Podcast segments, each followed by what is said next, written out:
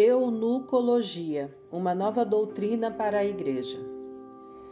Embora ainda não exista esta doutrina sobre os eunucos, eunucologia, é relevante que os estudos acerca da sua pessoa, personalidade, seu caráter, sua função, sua vida, seu propósito, sejam os princípios pelos quais temos de avaliar essa terceira e definitiva característica do ser humano, assexuado, eunuco e que estejam sendo informados dentro da igreja para que não incorra no erro de preconceituá-los, comparando-os com os homossexuais ou outras definições que não têm nada a ver com os eunucos.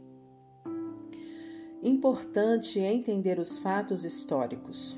Qual a importância do eunuco na antiguidade e atualidade? Entender que fazem parte dos planos divinos entender que não são endemoniados ou malditos, não heterossexuais ou homoafetivos. Como a família, sociedade e igreja devem lidar com isso?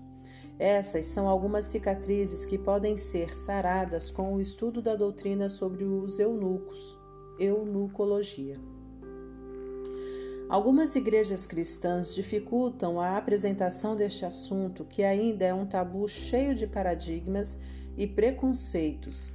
E para que haja uma compreensão clara desta nova personalidade dentro das igrejas, sem a animosidade que é peculiar aos temas sexuais atuais, eunuco e os homoafetivos, é necessária uma apresentação com fundamentos o que somente pode ser expresso através da Bíblia, pois apenas ela é dada autoridade que lhe foi conferida por Deus, com referência de instrução, orientação e exortação, conforme Marcos 12, 24.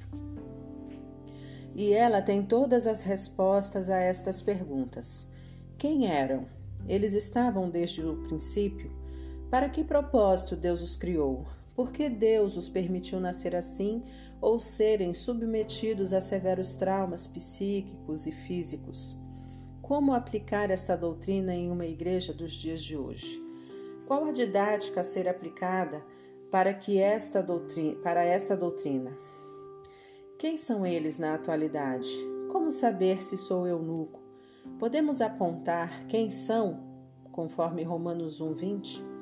Precisamos intensificar os ensinos sobre os eunucos, orientações, doutrinas em seminários, simpósios, conferências acerca deste que há em nossa igreja, mas ainda sofrem por não se enquadrarem dentro do perfil cristão.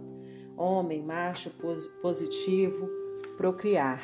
Mulher, fêmea, feminina, negativo, procriar. Padrão que há muito tempo pessoas criaram para limitar.